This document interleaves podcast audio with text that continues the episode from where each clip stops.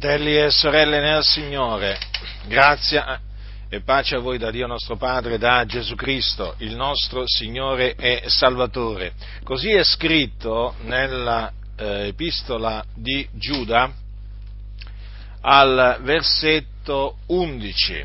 Guai a loro perché si sono incamminati per la via di Caino e per amore di lucro si sono gettati nei traviamenti di Balaam e sono periti per la ribellione di Core. A chi è rivolto quel guai a loro? È rivolto contro degli uomini malvagi che si sono intrusi in mezzo alla Chiesa di Dio. Uomini che sono chiamati empi, che volgono in dissolutezza la grazia del nostro Dio e negano il nostro unico padrone e Signore, Gesù Cristo. Dunque questi uomini malvagi sono in mezzo a noi, cioè in mezzo alla Chiesa di Dio, colonna e base della verità. Le loro vie sono malvagie, come anche le loro opere, le loro parole, sono degli empi, da cui dunque bisogna guardarsi. E io voglio, con la grazia di Dio, mettervi in guardia da costoro affinché non seguiate le loro orme perché i loro passi portano alla perdizione. E dunque prestate attenzione, fratelli nel Signore, perché di costoro si dice che si sono incamminati per la via di Caino. La via di Caino è la via dell'odio. Infatti, voi sapete che è scritto nella prima epistola di Giovanni è scritto quanto segue, poiché questo è il messaggio che avete udito dal principio, che ci amiamo gli uni gli altri e non facciamo come Caino che era dal maligno e uccise il suo fratello. E perché lo uccise? Perché le sue opere erano malvagie e quelle del suo fratello erano giuste. Ora, queste parole di Giovanni seguono immediatamente queste, perché appunto quel poiché spiega le parole precedenti, che sono queste. Da questo sono manifesti i figlioli di Dio e i figlioli del diavolo. Chiunque non opera la giustizia non è da Dio e così pure chi non ama il suo fratello. Ora, Caino odiò il suo fratello Abele e lo uccise. Così infatti è riportato nel primo libro della Bibbia, vale a dire la Genesi. Infatti è scritto che è scritto quanto segue. Caino disse ad Abele suo fratello, usciamo fuori ai campi. Avvenne che quando furono nei campi, Caino si levò contro Abele, suo fratello, e l'uccise. Naturalmente non rimase impunito Caino, perché Dio non lascia impunito il colpevole e nemmeno Caino rimase impunito, perché Dio è giusto.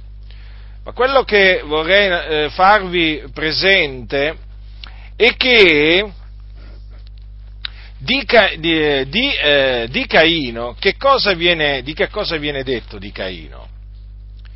Che le sue opere, le sue opere erano malvagie erano malvagie, esattamente come le opere di questi empi che si sono intrusi in mezzo a noi. Le loro opere sono malvagie e la loro malvagità è manifesta perché odiano i figliuoli di Dio. Costoro, questi empi, non sono da Dio, ma sono dal diavolo. Per quale ragione? Perché non operano la giustizia, difatti non amano la giustizia e non amano i figliuoli di Dio. Dunque essi odiano i figlioli di Dio e voi sapete che chiunque odia il suo fratello è omicida. E voi sapete che nessuno omicida ha vita eterna dimorante in se stesso. Dunque badate bene, fratelli nel Signore, a non seguire l'esempio di Caino. Lo dice la scrittura in maniera chiara. Non facciamo come Caino. Caino era dal maligno, cioè dal diavolo, e uccise il suo fratello. Difatti il diavolo, voi sapete che è omicida. Vi ricordate quello che un giorno Gesù disse a dei giudei che lo volevano uccidere?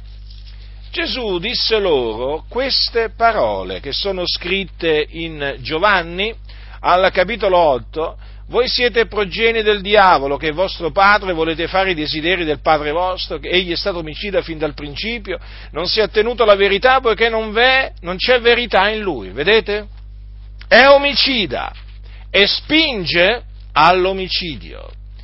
E badate bene che per omicida la scrittura non intende solamente chi uccide il prossimo, ma in questo caso anche chi odia il proprio fratello. Chiunque odia il suo fratello è omicida. Vedete? Caino odiò il suo fratello e l'uccise. Perché? Perché le sue opere erano malvagie, mentre quelle di Abele, suo fratello, erano opere giuste. Voi sapete che la scrittura parla che i due offrirono, ambedue offrirono all'Eterno, fecero all'Eterno un'offerta. E che cosa dice la Sacra Scrittura a tale proposito? Perché voi sapete che Abele fu pastore di pecore e Caino lavoratore della terra. Dice la scrittura, avvenne di lì a qualche tempo che Caino fece un'offerta di frutti della terra all'Eterno, e Abele offerse anch'egli dei primogeniti del suo gregge e del loro grasso, e l'Eterno guardò con favore Abele la sua offerta, ma non guardò con favore Caino e l'offerta sua. Per quale ragione? Perché perché le opere, le opere, di, eh, le opere di Caino erano malvagie.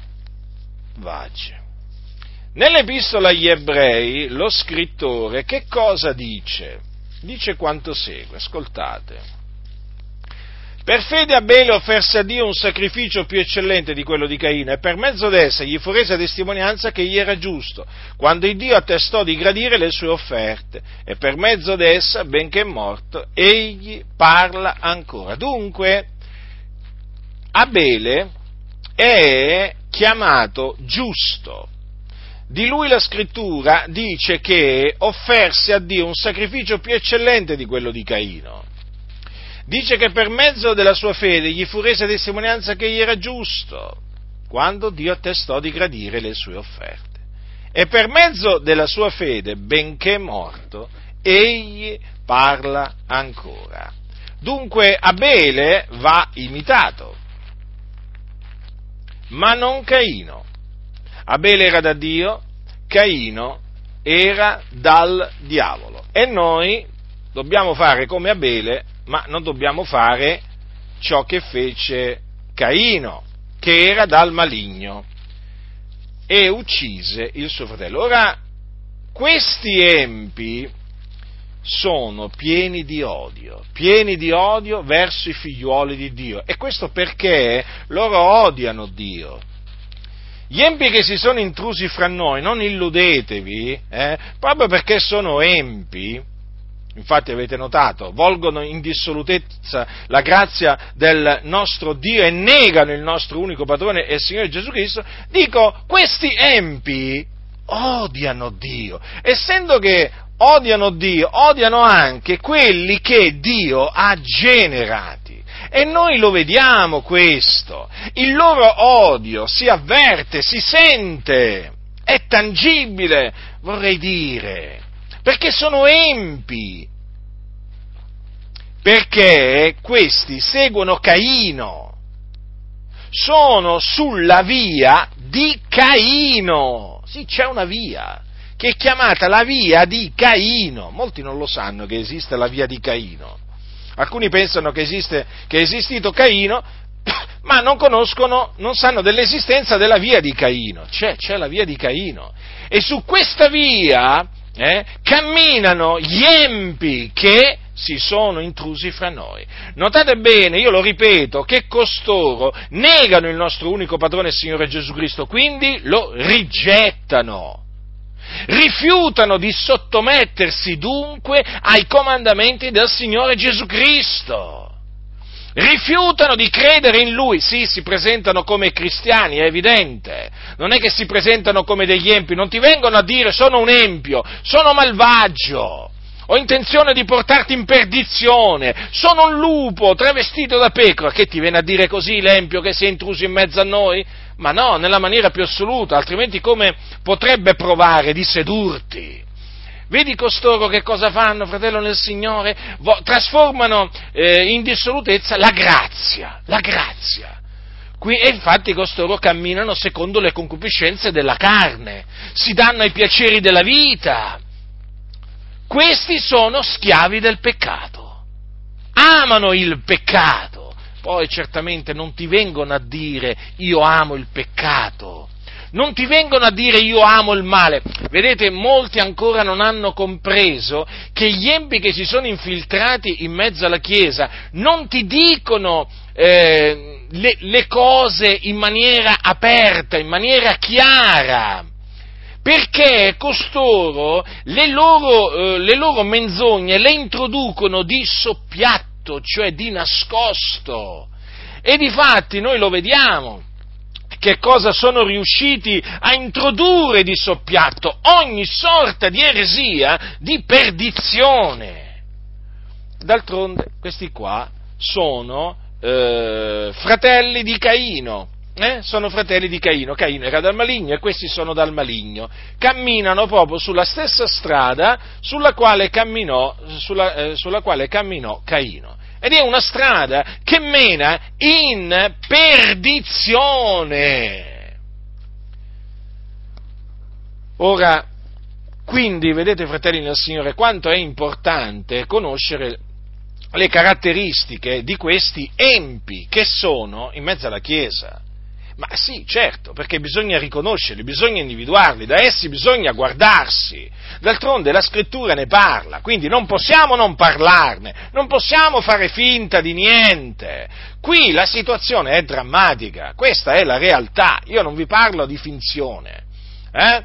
O di qualcosa che mi immagino. Oh, sapete che ci sono quelli no? che fantasticano, che vivono di immaginazioni. No, io vi parlo di ciò che è verità, di ciò che è la realtà. La realtà è questa. La scrittura lo dice, si sono intrusi fra noi. Eccoli quindi, guai a loro. Si sono incamminati per la via di Caino. Non solo, per amore di lucro si sono gettati nei traviamenti di Balaam. Ecco, dunque c'è un'altra caratteristica che hanno costoro, praticamente eh, si sono corrotti come Balaam, si sono gettati nei traviamenti di Balaam a, eh, a cagione del loro amore per il denaro, perché costoro amano il denaro. Ora, chi era Balaam? Balaam è chiamato profeta, eh? è chiamato profeta. Ora, questo uomo, secondo quello che è scritto nella legge, eh, ad un certo punto fu chiamato dal re Balak, eh? dal re eh, Balak, perché lo chiamò questo re Balak? Lo chiamò per, eh, per fargli maledire Israele. No? Ma eh, Balaam, Balaam, una volta arrivato da eh, Balak, si rifiutò di eh, maledire Israele, perché Dio gli ordinò di benedire Israele e non di maledirlo.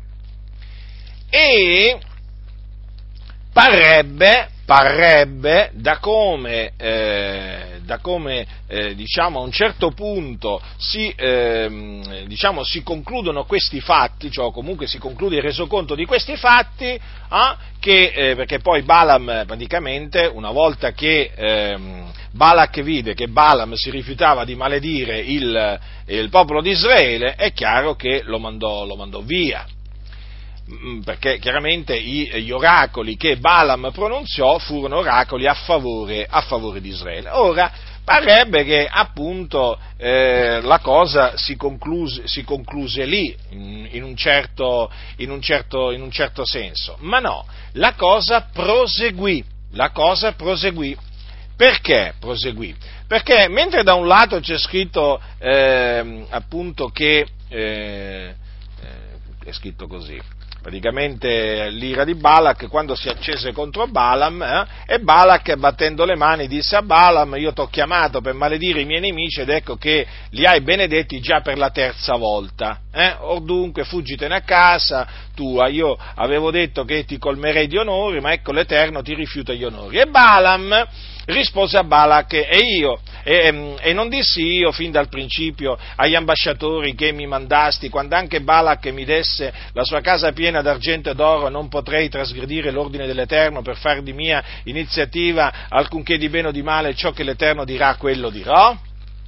Ed ora ecco io me ne vado al mio popolo, vieni io ti annunzierò ciò che questo popolo farà al popolo tuo nei giorni a venire. Dunque, questo poi fu appunto, eh, furono, furono, questi, lui pronunziò altri oracoli e poi dice la scrittura, poi Balaam si levò, partì e se ne tornò a casa sua e Balak pure se ne andò per la sua strada.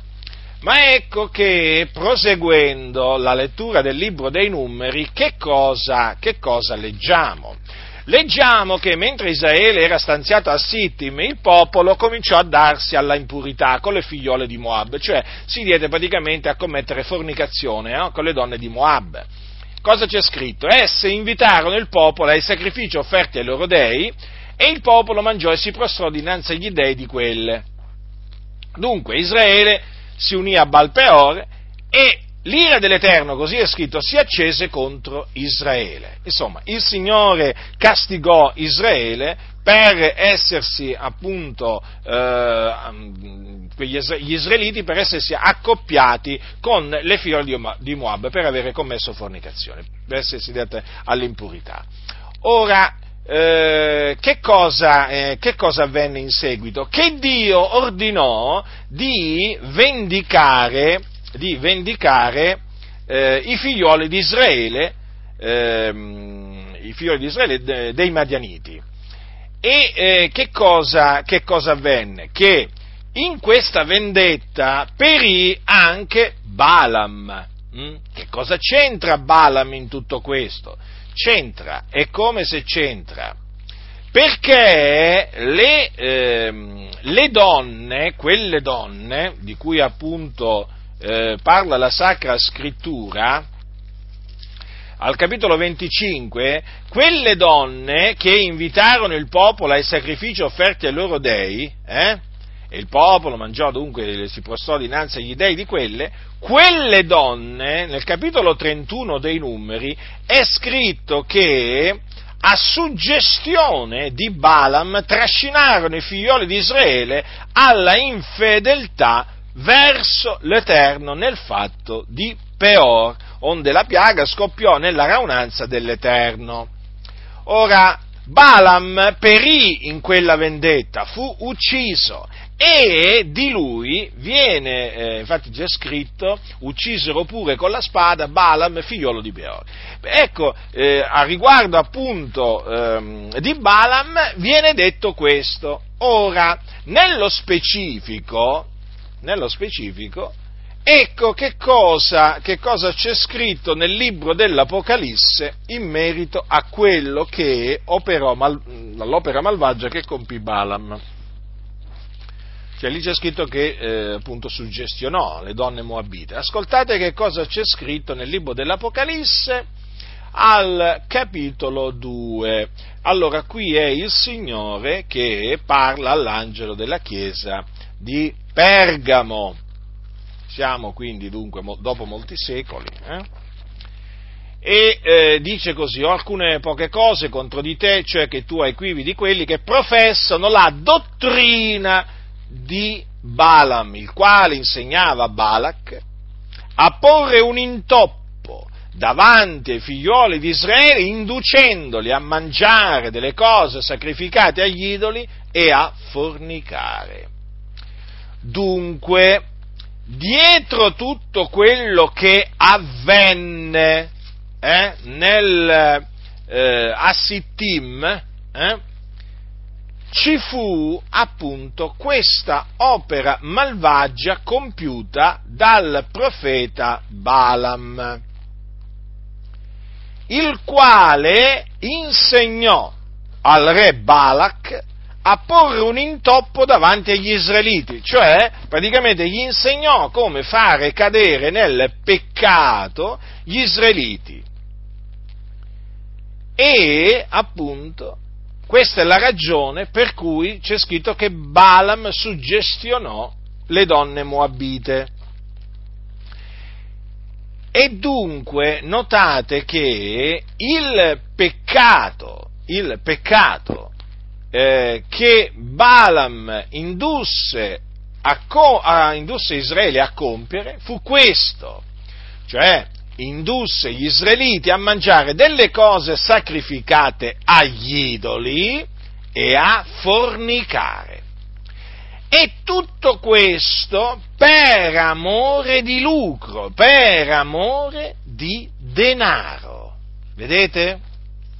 L'amore del denaro, fratelli nel Signore, è radice di ogni sorta di mali. E sappiate che tra i mali, tra i mali, eh, tra i mali, c'è anche l'eresia.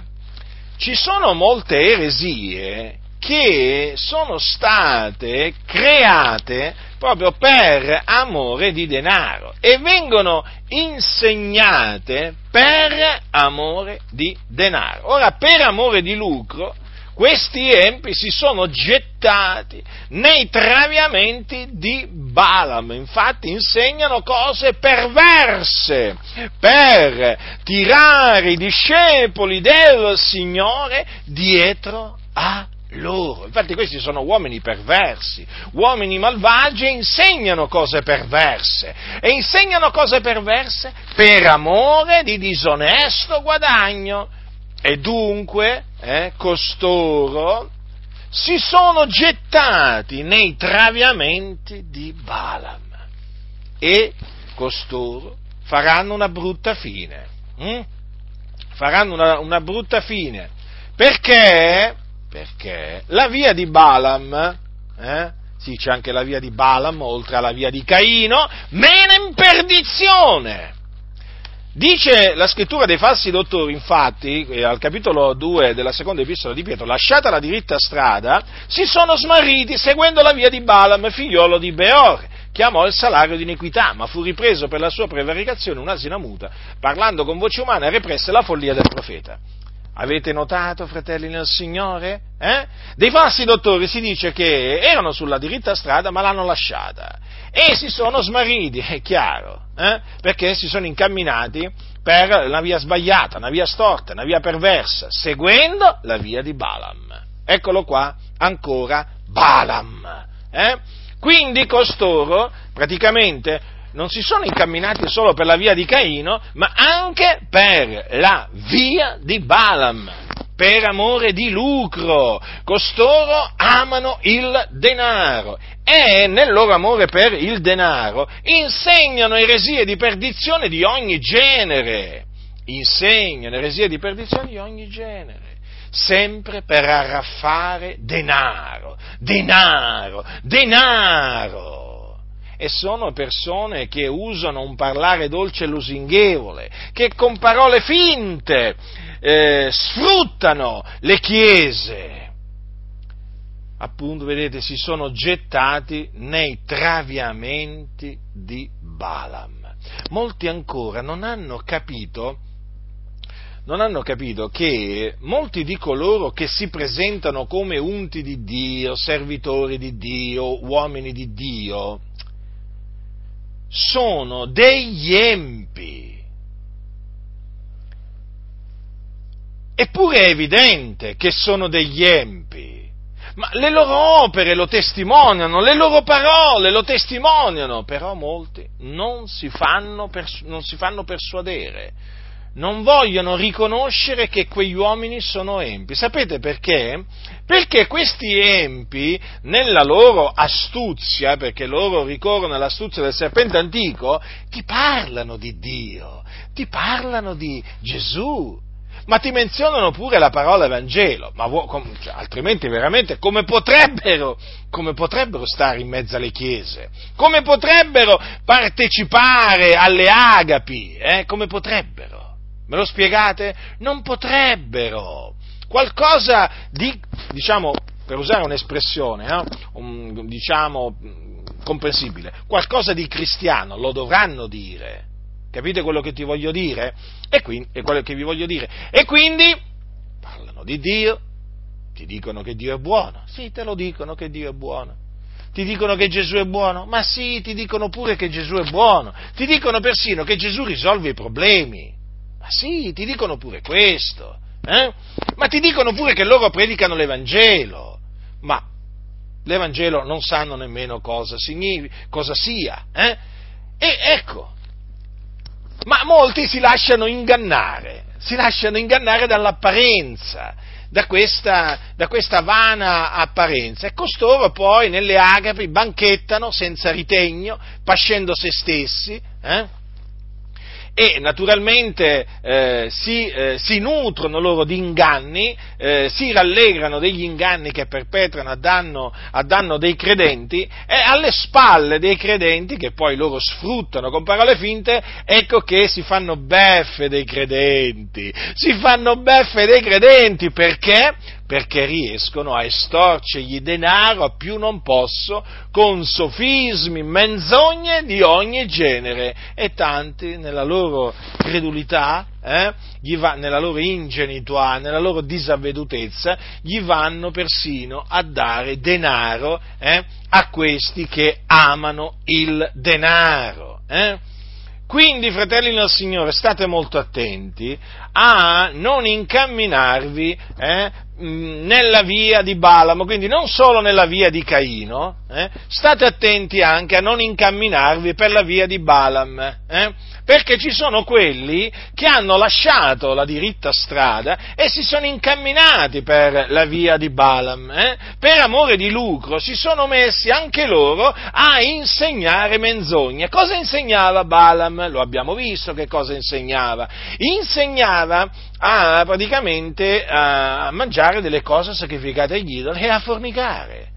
E infatti è chiamata la dottrina di Balaam. Avete visto quante cose su Balaam che dice la scrittura? Hm? C'è proprio la dottrina di Balaam. Ah, ma qualcuno potrebbe dire, vabbè, ma qui stiamo parlando del primo secolo d.C., non, non credo che ci riguardi questo, la dottrina di Balaam, cose sacrificate agli idoli, fornicazione, no, no, ci riguardano queste cose, perché la dottrina di Balaam è una delle dottrine più diffuse in mezzo alle chiese. Eh sì, certo, certo. Infatti oggi molte chiese, molte chiese insegnano a mangiare le cose sacrificate agli idoli. Allora, in merito alle cose sacrificate agli idoli, voi sapete che eh, quando, quando, gli apostoli e gli anziani si radunarono a, eh, a Gerusalemme, appunto, eh, vietarono, vietarono, appunto, tra le altre cose, di mangiare le cose sacrificate agli idoli. Eh. Le altre cose che appunto eh, ci hanno vietato eh, sono il sangue e le cose soffocate. Ora, fratelli nel Signore, perché vi dico che eh, la dottrina di ba- perché vi ho detto perché la dottrina di Balaam è diffusa nelle chiese? Perché oggi, oggi eh, la maggior parte delle chiese insegna che le cose che vengono sacrificate eh, agli idoli si possono mangiare tranquillamente perché loro dicono tutto è puro per quelli che sono puri. Hm? O perché vi dicono eh, che non è quello che entra eh, nella bocca eh, che contamina l'uomo, ma quello che esce. Naturalmente usano delle parole scritte eh, per indurvi a mangiare delle cose sacrificate agli idoli. E quali sarebbero queste cose sacrificate agli idoli? Ma sono quelle cose che vengono ehm, preparate e consacrate agli idoli della Chiesa cattolica romana.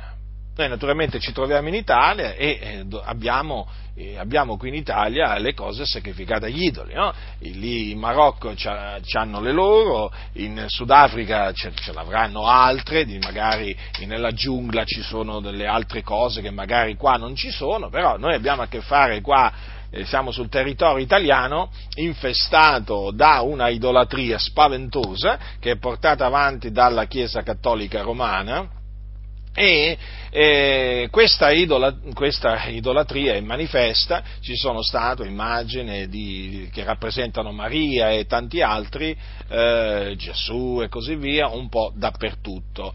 Ora, eh, siccome che i paesi, i paesi, le città hanno ognuno il loro santo patrono, il santo protettore, hm? e chiaramente a questo loro santo protettore loro offrono, offrono dei cibi, fanno, preparano delle cose, le consacrano a questo loro protettore e poi le mangiano. Ora, eh, a proposito di protettori, eh, c'è, stato, c'è, stato, proprio eh, questa notte c'è stato un terremoto eh, a Catania nella zona di Catania e il santo protettore dai terremoti ha fatto una brutta fine.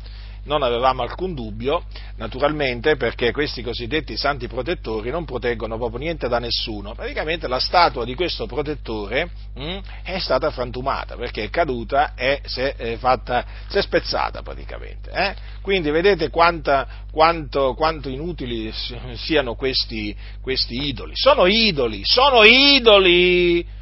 Non è che sono opere d'arte, sono idoli, vanno chiamati idoli.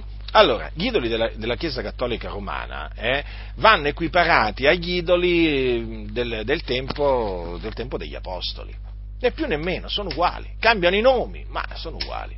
Allora, le cose che appunto i cattolici sacrificano, consacrano a questi idoli, sono cose sacrificate agli idoli. Hm? Quindi cose sacrificate ai demoni, perché dietro gli idoli ci sono i demoni. Allora il Dio non vuole che noi abbiamo comunione con i demoni, quindi da queste cose noi ci dobbiamo astenere. Ma quanti oggi ti insegnano questo? Beh, pochi.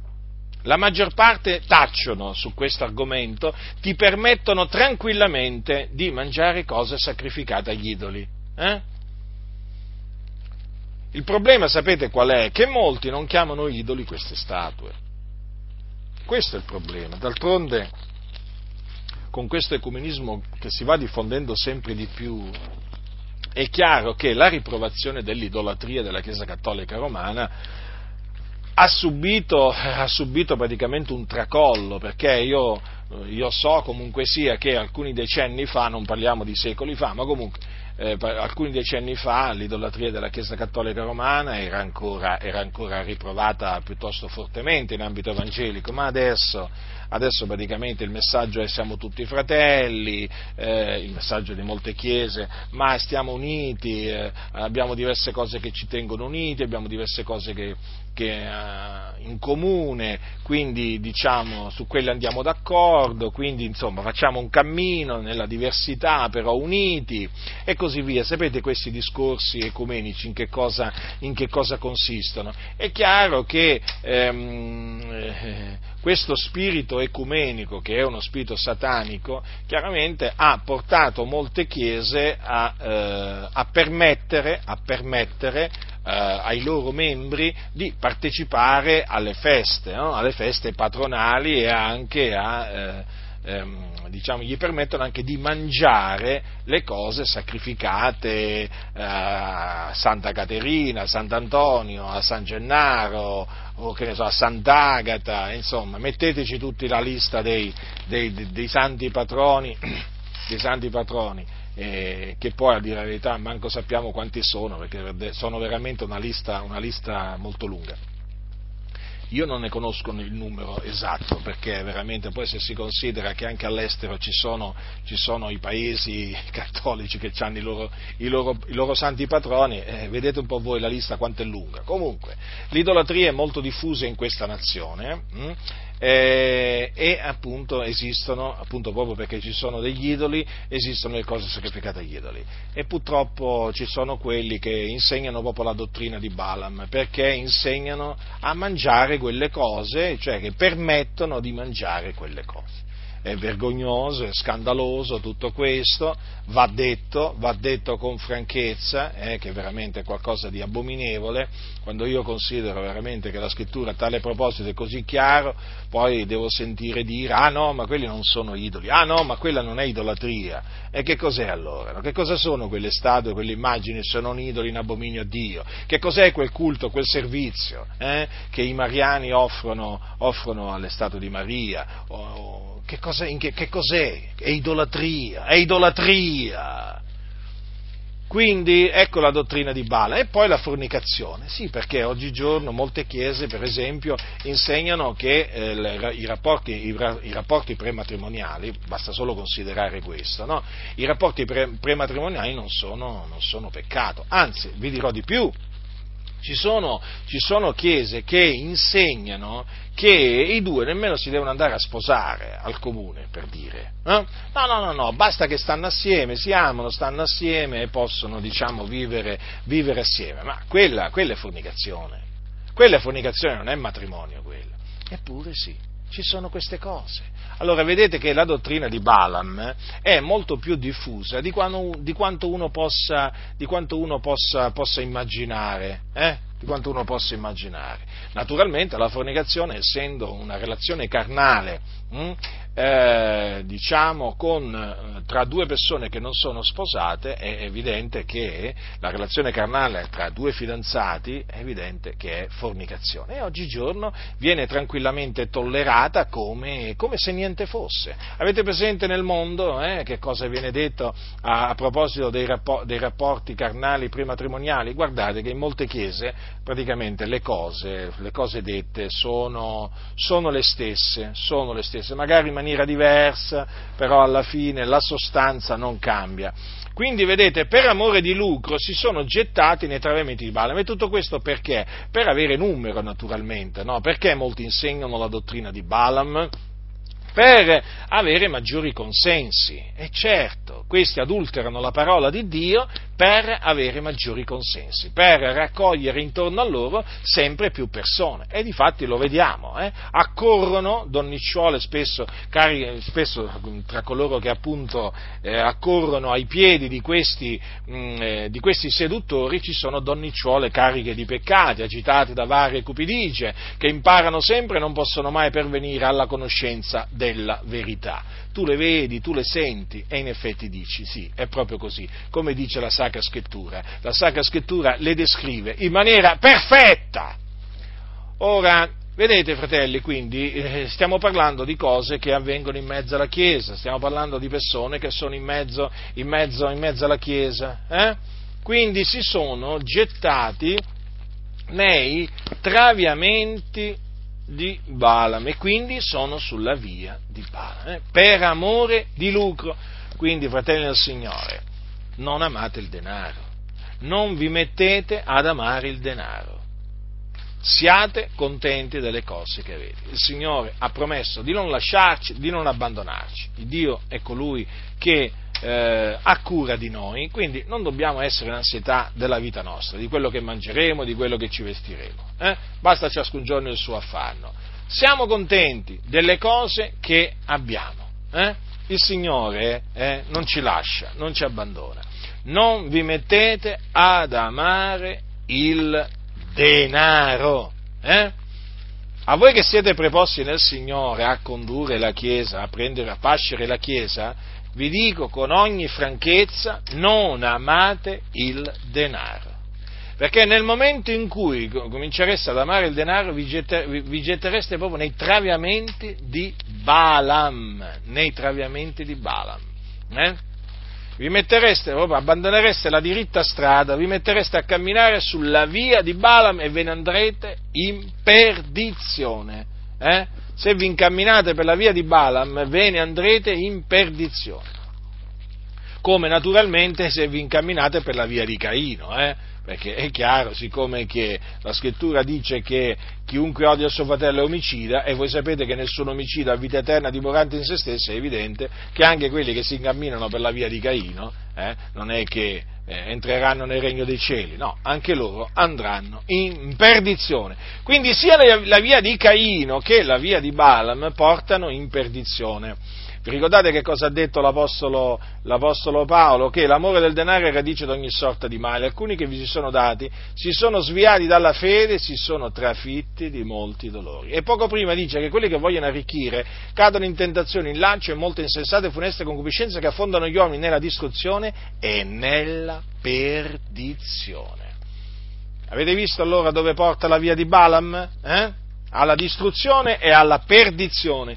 Quindi state lontani eh, sia dalla via di Caino che dalla via di Balaam. Di questi empi viene anche detto che sono periti per la ribellione di Core. Ora, chi era Core? Andiamo nel libro dei numeri. Nel libro dei numeri, al capitolo 16, al capitolo 16 si parla della ribellione di Core, Datan e Abiram contro, eh, contro Mosè e contro Aaron. Ora, ehm, naturalmente ci fu un gruppo, un gruppo di, eh, di, uomini, non fu solo Core, ma ci furono un insieme, un insieme di uomini che si ribellarono contro Mosè e contro Aaron. La scrittura dice mossi di invidia, eh? mossi di invidia, è scritto, è scritto in un salmo questo, eh? scritto nel Salmo, eh, nel, Salmo, nel, Salmo 100, nel Salmo 106. Furono mossi di invidia contro Mosè nel campo e contro Aaron il santo dell'Eterno. Ora, perché furono mossi, eh, furono mossi in invidia? Ora Core, Core era figliolo di eh, Izzar, figliolo di Keat, figliolo di Levi. Ora, eh, Cheat era un figliolo di Levi. La famiglia dei Cheatiti aveva ricevuto un incarico, no, per volontà di Dio, un incarico per quanto riguarda il servizio nel, del, nel tabernacolo. Eh? E avevano delle, delle, delle mansioni ben, ben precise, hm? delle mansioni ben precise. Ma ecco che Core, Core eh, praticamente assieme ad altri, eh, assieme ad altri, si scagliarono contro, eh, contro Mosè e contro Aaronne. C'è scritto, radunatesi contro Mosè, gli altri allora erano eh, Datan, Abiram, eh, che erano appunto eh, Datan, Abiram, figlioli di Eliabbe, e Onne, figliolo di Pelette, tutti e tre figli di Ruben. Allora presero altra gente e si levarono su in presenza di Mosè con 250 uomini dei figlioli di Israele, principi della raunanza, membri del consiglio, uomini di grido. Eh? E radunatisi contro Mosè e contro Aaron, dissero loro, basta, tutta la raunanza, tutti fino ad uno sono santi, e l'Eterno è in mezzo a loro, perché dunque vi innalzate voi sopra la raunanza dell'Eterno? Ora, praticamente che cosa che cosa volevano? Volevano il sacerdozio. Hm? Volevano il sacerdozio. Infatti, infatti Mosè, Mosè, quando riprese Core, cosa gli disse? Ora ascoltate, figlioli di Levi, egli poco per voi che l'Iddio di Israele v'abbia appartati dalla raunanza di Israele e v'abbia fatto accostare a sé per fare il servizio del tabernacolo dell'Eterno e per tenervi davanti alla raunanza affin di esercitare a prosuo il vostro ministero, egli vi fa accostare a sé te e tutti i tuoi fratelli figlioli di Levi con te e cercate anche il sacerdozio. E per questo tu e tutta la gente che è teco vi siete radunati contro l'Eterno, perché chi è Ronne che vi mettiate a mormorare contro di lui?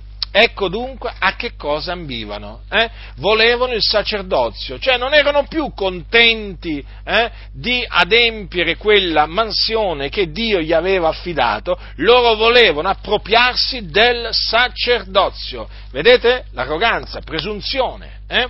Tutto ciò perché furono mossi di invidia. Ricordatevi, fratelli, che l'invidia è la carne delle ossa. Non siate invidiosi, eh? non siate invidiosi, state al vostro posto, fate quello che il Signore vi ha messo in cuore di fare, confermandovi naturalmente, o vi ha rivelato di fare, fate quello. Eh? Non, eh, non, siate mossi di invidia verso coloro che fanno qualcosa d'altro per ordine di Dio. Eh? Perché l'invidia porta alla ribellione, alla ribellione contro Dio, perché vi fa ambire a qualcosa che non è per voi, che Dio non ha stabilito per voi, come nel caso di Core. Eh? E naturalmente la punizione arrivò, arrivò. Fratelli, il Dio non lascia eh, impunito il colpevole, avete visto? Caino fu punito, eh? Non vi, letto, non vi ho letto, la punizione eh, prima che Dio inflisse a Caino, comunque fu una, una punizione giusta, severa. Eh? Eh, vi ho letto appunto di, Balaam che appunto fu ucciso. Eh? Adesso vediamo la, eh, la punizione la punizione che il Dio riservò a Core, fu una punizione terribile, fratelli. Non solo, naturalmente, una, mm, la punizione contro Core, ma anche contro Datan Abiram e le loro famiglie e le loro famiglie, eh? e anche poi gli altri uomini che si erano radunati assieme a loro contro Mosè ed Aronne. Ascoltate qua che cosa, che cosa è successo. Allora, eh, praticamente c'è scritto così, fu convocato diciamo una radunanza, eh? Mosè si levò e andò da Tatan e Abiram e gli anziani di Israele lo seguirono. Ed egli parlò alla raunanza dicendo allontanatevi dalle tende di questi uomini malvagi e non toccate nulla di ciò che è loro affinché non abbiate a perire per cagione di tutti i loro peccati. Così quelli si ritirarono d'intorno alla dimora di Core, di Tatan e di Abiram. Datan ed Abiram uscirono e si fermarono all'ingresso delle loro tende con le loro mogli, i loro figlioli e i loro piccini.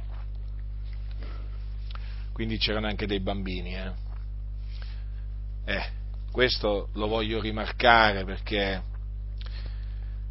lo voglio rimarcare perché alcuni veramente non si, rendono, non si rendono conto, non si rendono conto che ribellandosi a Dio veramente trascinano poi nella ribellione anche, anche la famiglia loro. E poi perché chiaramente poi l'iniquità dei padri sui figli, fratelli del Signore, Dio punisce l'iniquità dei padri sui figli, eh? non ve lo dimenticate questo, eh? Qui c'erano dei piccini, proprio dei bambini. Eh? Mosè disse, da questo conoscerete che l'Eterno mi ha mandato per fare tutte queste cose, che io non le ho fatte di mia testa. Se questa gente muore come muoiono tutti gli uomini, se la loro sorte è la sorte comune a tutti gli uomini, l'Eterno non mi ha mandato. Ma se l'Eterno fa una cosa nuova, se la terra apre la sua bocca e li ingoglia con tutto quello che appartiene loro, e se essi scendono vivi nel soggiorno dei morti, allora riconoscerete che questi uomini hanno disprezzato l'Eterno. E avvenne come, finito, come, egli ebbe finito di proferire tutte queste parole che il suolo si spaccò sotto i piedi di coloro, la terra spalancò la sua bocca e li ingoiò, essi e le loro famiglie con tutta la gente che apparteneva a Core e tutta la loro roba e scesero vivi nel soggiorno dei morti. La terra si rinchiuse su loro ed essi scomparvero di mezzo all'assemblea. Tutto Israele che era attorno ad essi fuggì alle loro grida perché dicevano che la terra non inghiottisca noi pure, e un fuoco uscì dalla presenza dell'Eterno e divorò i 250 uomini che offrivano il profumo. Allora, fratelli del Signore, questo è uno veramente dei più terribili giudizi che eh, vengono, vengono, raccontati no? nella, nella, Sacra Scrittura. Avete notato che cosa, avete letto, quindi avete ascoltato che cosa avvenne? Cioè Dio aprì la terra sotto i piedi di quei ribelli e eh, li fece scendere vivi nel soggiorno dei morti. Essi quindi e le loro famiglie, con tutta la gente che apparteneva a Core e tutta la loro roba. Naturalmente Israele fu preso dal terrore perché chiaramente fuggirono. Alle grida appunto alle grida di quelli che precipitavano giù nel soggiorno, nel soggiorno dei morti. Questa fu la punizione che Dio riservò a Core, Datan e Abiram e naturalmente anche a, eh, anche a 250 uomini, eh, perché questi facevano parte appunto del gruppo, chiamiamolo così, del gruppo dei ribelli. Vedete? Vedete, fratelli, ribellarsi a Dio. Eh? Ribellarsi a Dio, diventando invidiosi dei suoi ministri. Eh, attira l'ira di Dio l'ira di Dio si manifesta dal cielo, fratelli, contro ogni impietà, non ve lo dimenticate mai, non ve lo dimenticate mai. L'ira di Dio si rivela dal cielo contro ogni impietà ed ingiustizia degli uomini che soffocano la verità con l'ingiustizia. Eh? Quando alzate gli occhi al cielo, ricordatevi di queste parole. L'ira di Dio si rivela dal cielo non si rivelava e adesso non si rivela più, no, no, si rivela ancora oggi, come si rivelava a quel tempo, perché Dio è giusto, è un giusto giudice, Dio è un vendicatore e Dio fa giustizia. Quindi nessuno si illuda. Coloro che diventano ribelli come Core saranno castigati e anche loro, e anche a loro naturalmente, anche per loro ci sarà la perdizione perché è chiaro che le invidie sono opera della carne, voi sapete che anche, anche gli invidiosi non erediteranno il regno di Dio, infatti voglio ricordarvi che nelle opere della carne trascritte da Paolo nell'epistola ai Galati eh, ci sono pure le invidie eh? E Core, Datan e Abiram e naturalmente gli altri furono mossi di invidia contro Mosè, contro Aronne. Quindi non siate invidiosi. Non siate invidiosi, fratelli nel Signore, veramente. Fate quello che il Signore vi ha ordinato di fare nella sua casa, per casa naturalmente di Dio non intendo un tempio, eh? la casa di Dio è la chiesa di Dio, cioè l'assemblea dei riscattati, fate quello che Dio vi ha ordinato di fare, eh, fatelo con sincerità di cuore, eh, fatelo con una coscienza pura, fatelo alla gloria di Dio, ma non siate invidiosi. Non siate invidiosi. Se il Signore ha dato a qualcun altro un altro ministero, non dovete essere invidiosi, dovete rallegrarvi. Dovete rallegrarvi del fatto che il Signore ha dato a un altro fratello un ministero diverso o una mansione diversa nella sua, nella sua casa, ma non seguite l'esempio, l'esempio di Core, eh? per non perire, per non perire perché guardate che qua dice di costoro sono per le riti, per la ribellione di Core, perché questa è gente presuntuosa, questa è gente invidiosa, questi empi che si sono intrufolati in mezzo alla Chiesa, ma questi si vogliono mettere a fare cose che non gli è ordinato assolutamente di fare, eppure si mettono a farle. Perché? Perché? Perché sono invidiosi, sono malvagi, sono empi costoro. Dunque, fratelli del Signore, vi ho voluto mettere in guardia, quindi eh, per l'ennesima volta, eh, da, eh, dagli empi che si sono intrusi in mezzo a noi e affinché voi non seguiate le loro orme. Eh. Quindi abbiate sempre davanti a voi queste parole, guai a loro perché si sono incamminati per la via di Caino, per amore di lucro si sono gettati nei travimenti di Balaam e sono periti per la ribellione di Core. Tenendo queste, queste parole davanti a voi, eh, sarete trattenuti dall'incamminarvi per la via di Caino, per la via di Balaam, sarete trattenuti dal mettervi a invidiare eh, eh, i ministri di Dio. Capite? Queste parole non si dipartano mai veramente dai vostri occhi, teneteli sempre veramente davanti ai vostri occhi e ve ne troverete bene, fratelli nel Signore, ve ne troverete eh, bene. Beati coloro che ascoltano la parola di Dio e la mettono in pratica. La grazia del Signore nostro Gesù Cristo sia con tutti coloro che lo amano con purità incorrotta.